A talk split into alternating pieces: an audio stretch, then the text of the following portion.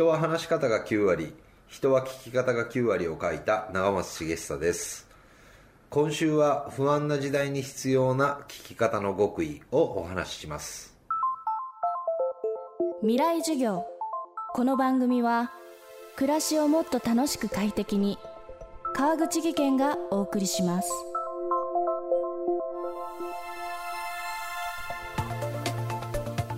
未来授業。今週の講師は100万部を超えるミリオンセラーになった人は話し方が9割の著者長松茂久さんです。話し方において一番大切なことは聞くことである。こう語る長松さんは話し方の本を執筆中に聞き方の本を書きたいという思いに駆られ昨年の暮れに人は話し方が9割という本を出版しました。そこで今週は社会の在り方が変わり誰もがコミュニケーション不全を起こしてしまった今人間関係を再構築するために聞き方の極意を学びます。未来授業1時間目。テーマは言葉ではなく感情を聞けば会話が広がる。人ってもともとやっぱり自分自身が話してる時の方がメンタル的にも実はアップしてるんですよね。ということは目の前の人が喜んでくれるためにどんな人材が必要なのかというとまあ、話して自分を笑わせてくれるっていう人も大切ではあるんですがもっと大切なのは話させてくれる人たちの存在なんですね。聞き方を磨くとですね笑顔でうなずいて相手の話に共感していくだけで相手がどんどんどんどん話してくれるようになる。そうなると相手が求めてるものが的がポンポンポンポン出てくる。そこに対してその話を広げていくことによってあなたは必ずコミュニケーション上手になりますよと僕は思ってます。これは男女の会話の時とかによくあるんですけど「ねえ聞いてる?」って女性が例えば男性に言う奥さんが旦那さんに言うっていう時に実は男性って聞いてるんですよちゃんと。会話の内容を聞いてるんですね。今日こんなことがあってね。あんなことがあってね。どうでこうでねっていう時にもうそのままあこういうことがあったんだな。ああいうことがあったんだな。うんそうなのかと。じゃなくてねえ聞いてるって。聞く人っていうのは私の気持ちを僕の気持ちを分かってよって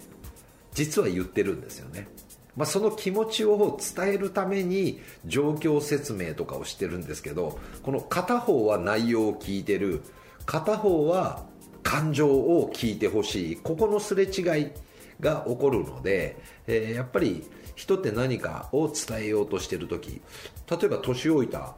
親に対してもそうですし子供に対してもそうですし部下でも上司でも、えー、誰でもそうなんですが伝えようとしてる時にまず内容よりも感情を聞こうっていうふうに意識するだけであ辛かったんだねとかあ大変だったんだねとかあよく頑張ったじゃんって言ってくれるだけで人は満たされるのでまずは感情にフォーカスするっていうことをお勧めします。会話のすれ違いを避けるためには相手の感情にフォーカスすること。そのためにはまず話している人に心を開いてもらわなければなりません。ではどうやって相手の話を聞いていくのでしょうか？聞き方の極意を聞きました。えっと聞く方のメンタルを一言で言うと誰も相手目の前の相手がいて誰もが実は伝えたいこととか感情を持ってる一人の人なんだって。それがおじいちゃんおばあちゃんであったとしても子供であったとしてもですね。あの相手を一人の人間として尊重するっていうそのマインド持ってないと相手をないがしろとかあこの人あんまり自分のメリットにならないよねとか、えー、思っちゃうと人ってはいはいはいって流しながら聞くようになっちゃうんですよね。そうではなくてやっぱり相手を大切な人と思って向き合うっていうその心の姿勢が僕は大事かなと思ってます。それが聞き方の極意なのかなと。そう思って聞いたら必ず、えー、聞く姿勢だったりとか表情だったりとかあとうなずきだったりとか相づちだったりとか合いの手だったりとかここは必ず変わっていきます。なので「へえそうなんだすごい」とか「うわー面白い」っていうこの簡単と称賛で僕組み合わせて今回「換算」っていう書き方したんですけどこの換算だけで話してる相手のテンションとかその後のコミュニケーションの広がり方っていうのは大きく変わります。特に男性はなかなかこれが苦手でうんそうなんだっていうと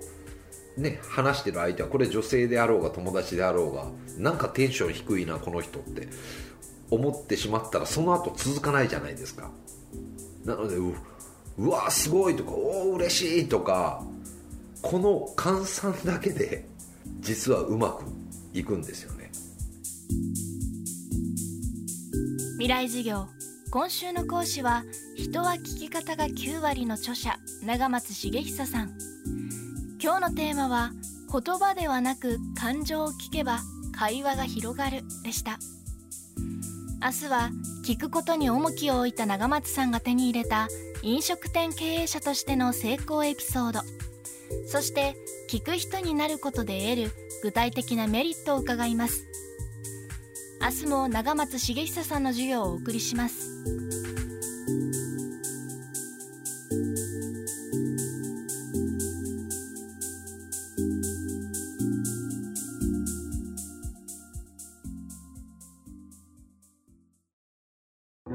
川口技研。